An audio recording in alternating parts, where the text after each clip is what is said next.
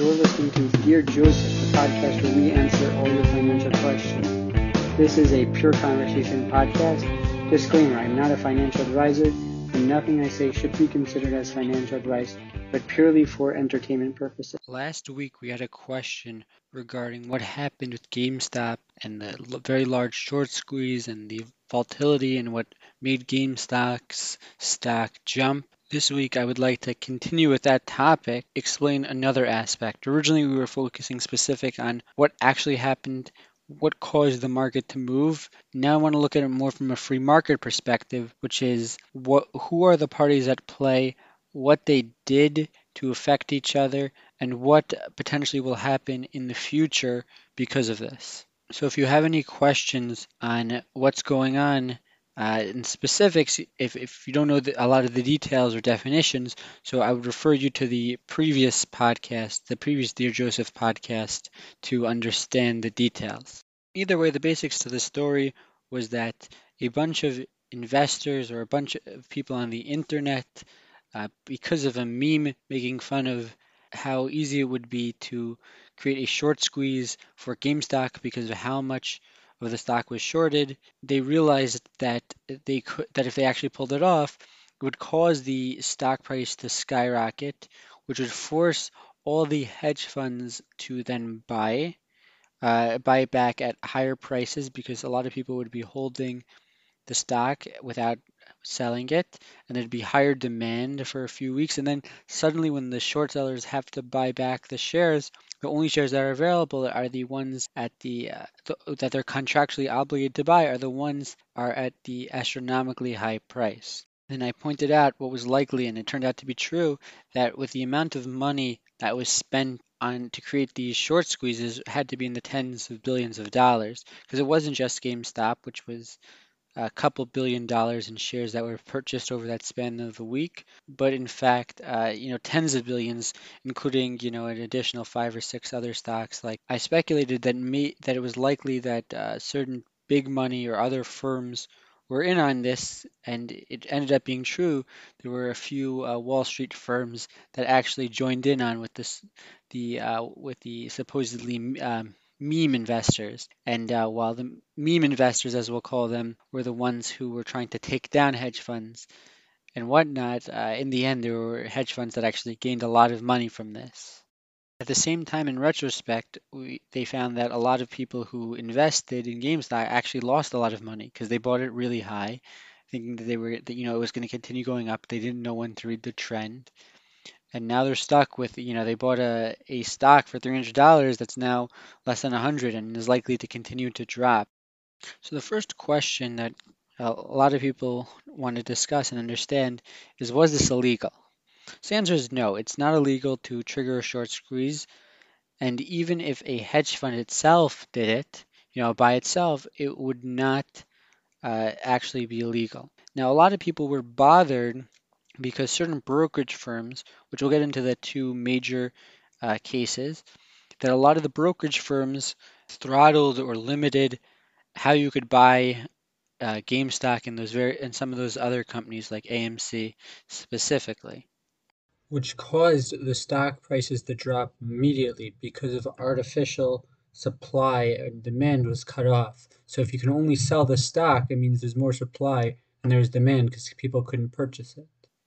And a lot of people assumed that was some sort of market manipulation, which, firstly, it was not because uh, when you apply to these or when you create accounts of these brokerage firms, you sign very large uh, terms and agreements. Pretty clear that at this point that within those terms and conditions, um, you are pretty much agreeing that they can throttle and stop uh, and, and decide what you can and can buy impose restrictions, etc. But a lot of people were worried that there was a, some sort of conflict in interest and that these brokerage firms, which people are using to buy these stocks, were actually trying to save the hedge funds that were shorting the stock. And because of this, a lot of regulators and government officials and media people in the media began to assume several things that triggered these um, brokerages to throttle the ability to trade shares.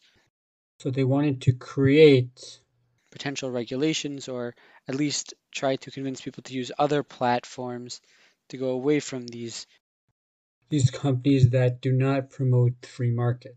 First off, the most important thing is they did not violate any rules and they weren't clearly manipulating anything. While some of them implied that they were doing it for self-interest, that does not necessarily mean it was manipulation. And even if there was sort some sort of manipulation aspect to it, a short squeezing is not illegal.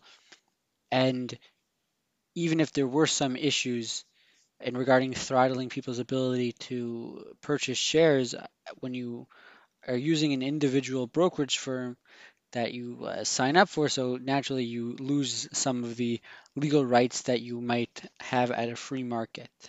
The biggest culprits in this were TD Ameritrade and Robinhood, and both of them had very different issues, and I'd like to analyze uh, both of them to understand what happened. So first, TD Ameritrade, which was the first one to throttle anything, came out with a statement saying, in the interest of mitigating risk for our company and clients, we have put in place several restrictions on some transactions in GameStop and AMC and other securities. We made these decisions out of an abundance of cautions amid unprecedented market conditions and other factors.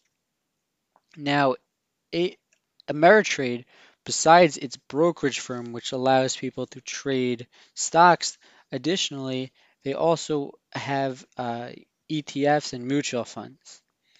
And they also sell some of the information that they get from from uh, trader information from the people who use their platform and sell it or use it for their own purposes.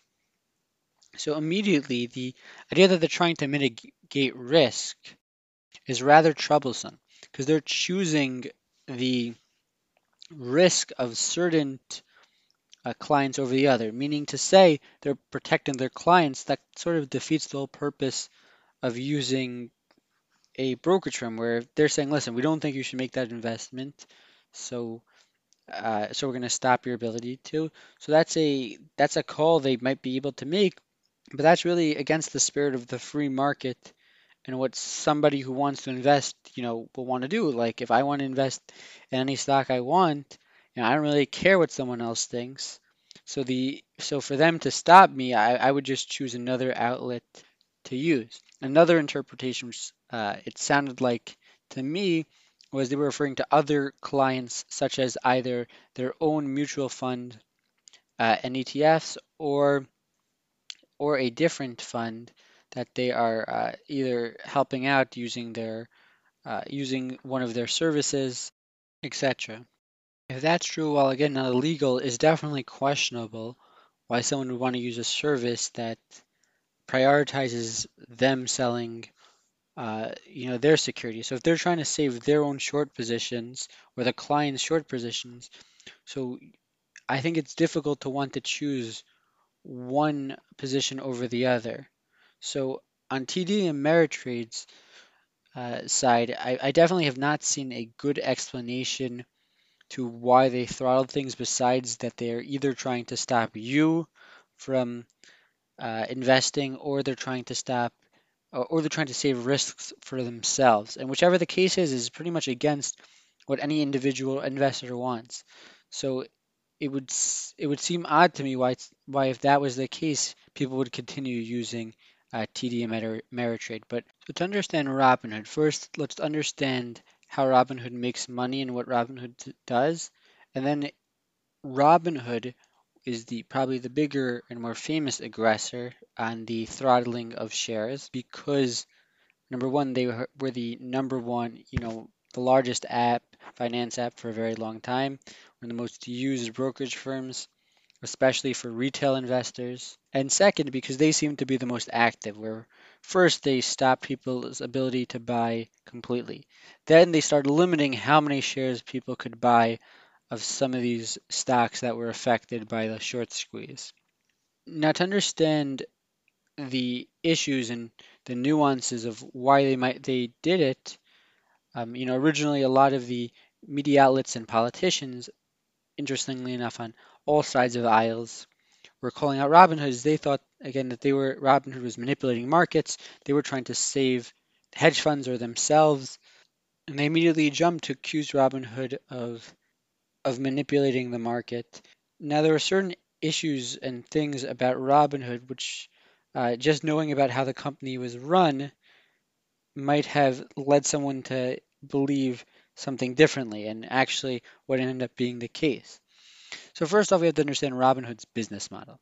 Robinhood makes money in uh, primarily in three different ways. Number one is arbitrage, where um, or better better yet, deal they get deals on the market. Meaning, what happens is when they have an order for lots of uh, shares of something, so they're able to buy it at a discount, right? It's easier to buy you know, you could buy a million shares of, let's say, Apple at a discount. I don't know that they're doing that much, but they, as opposed to buying and selling one share. So by grouping together uh, individual sales, being that they don't get triggered right away, um, it gives the ability for uh, Robinhood to actually buy at a discount. So while you might be placing an order at the market price, they might be able to get it for a couple points cheaper, which is how they partially how they make their money.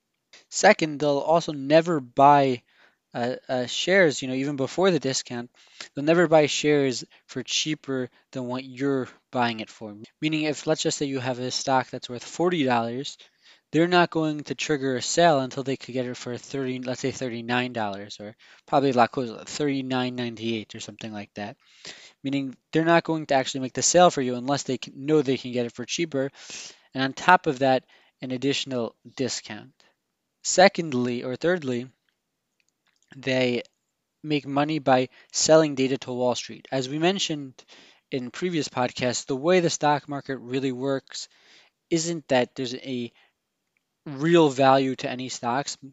Really, what happens is people value different shares of companies based off of its different ratios or uh, even arbitrary reasons for arbitrary reasons, and which makes it near impossible to actually understand how investors are going to value any given asset.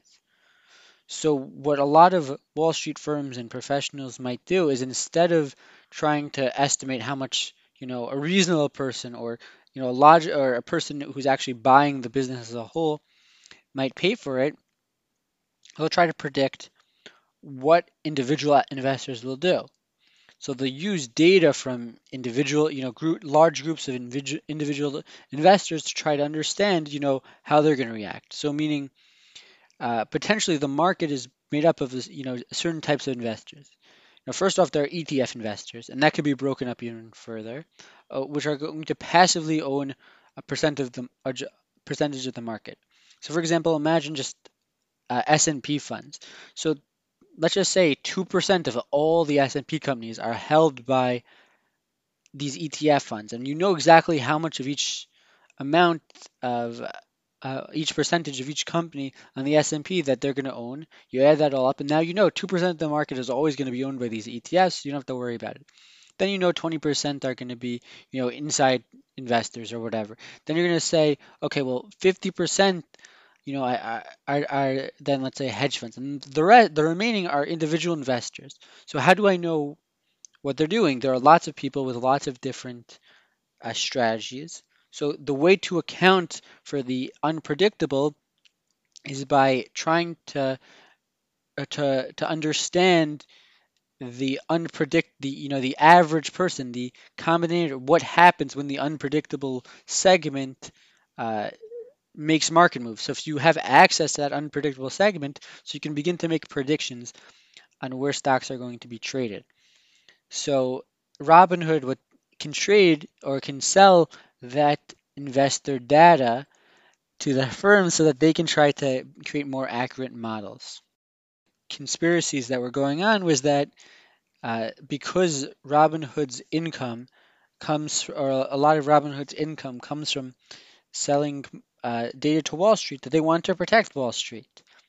Um, because it could be that those hedge funds were paying for Robinhood services.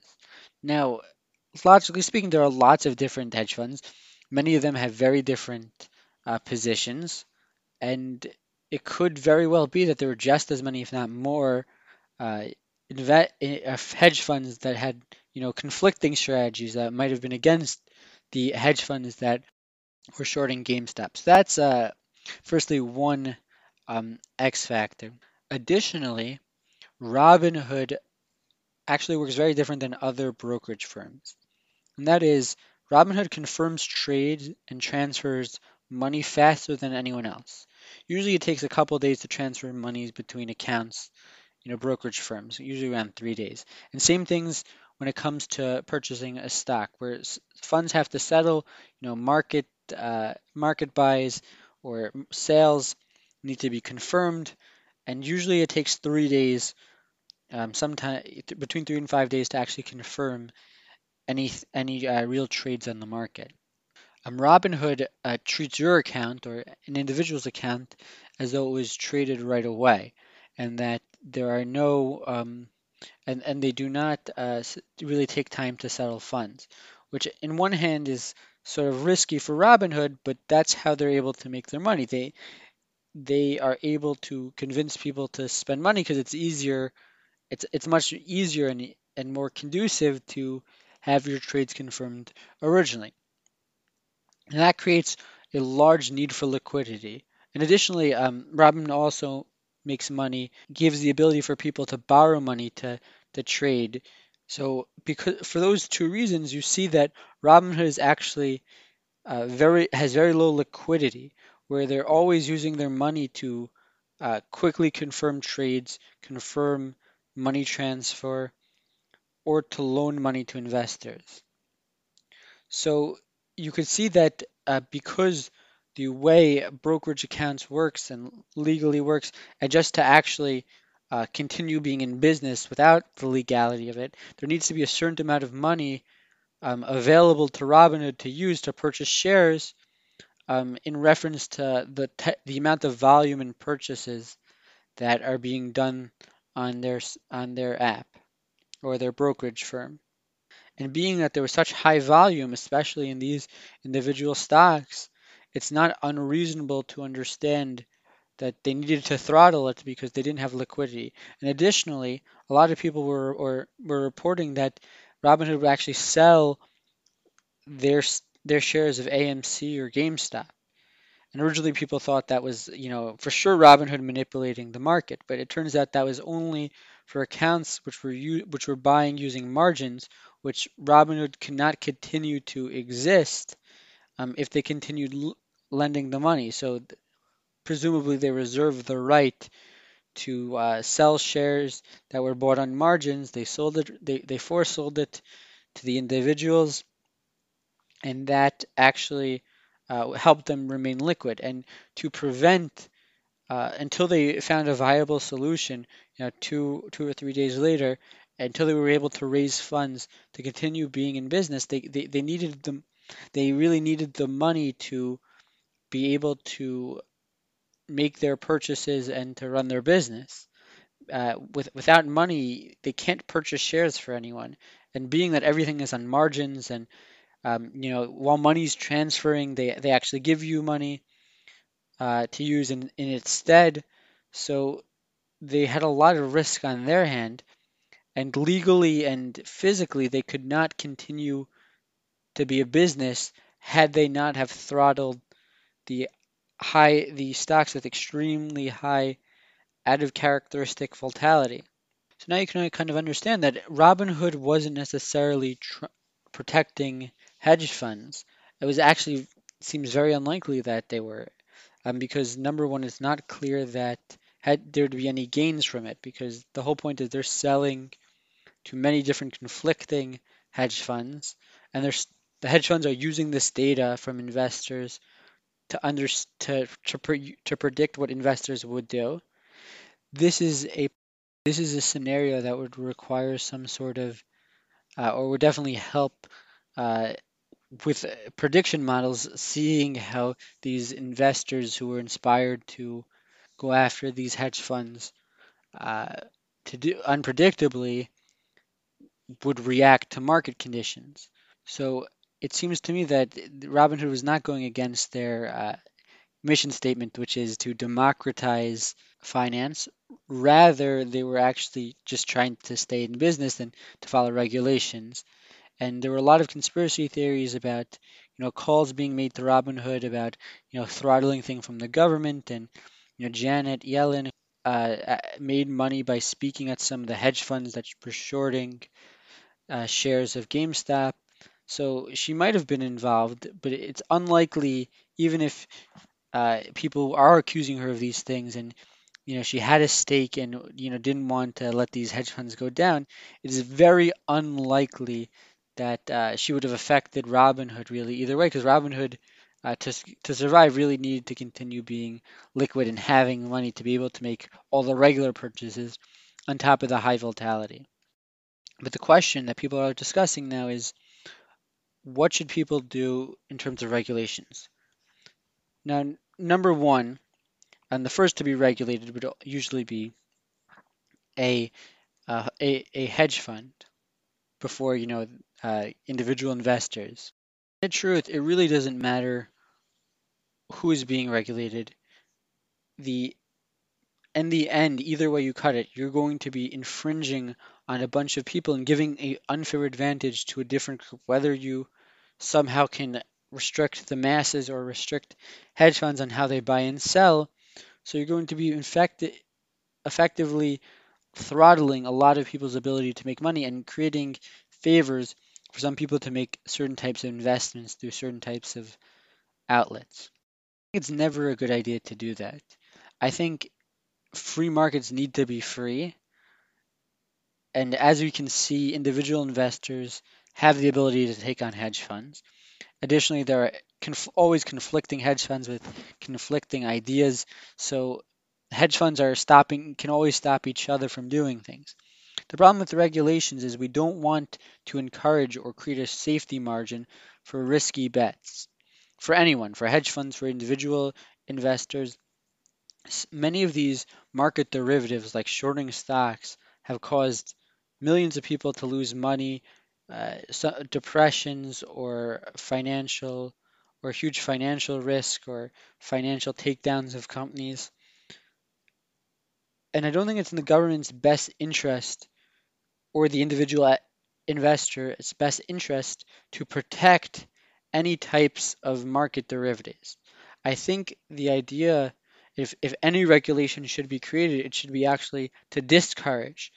Or, for example, example uh, removing certain rights of leveraged firms or firms selling using derivatives to be able to declare bankruptcy, I think that might be a good first step to freeing up markets. I mean, I don't think forbidding these type of trades will do any good. I, I don't think I don't know that they're necessarily useful or not useful, but certainly free markets are better than closed markets.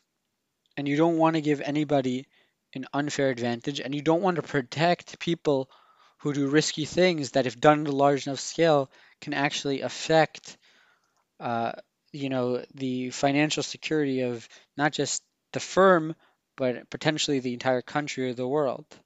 So I believe it makes more sense to create laws to discourage uh, by by removing uh, by by increasing the risks of making these types of trades.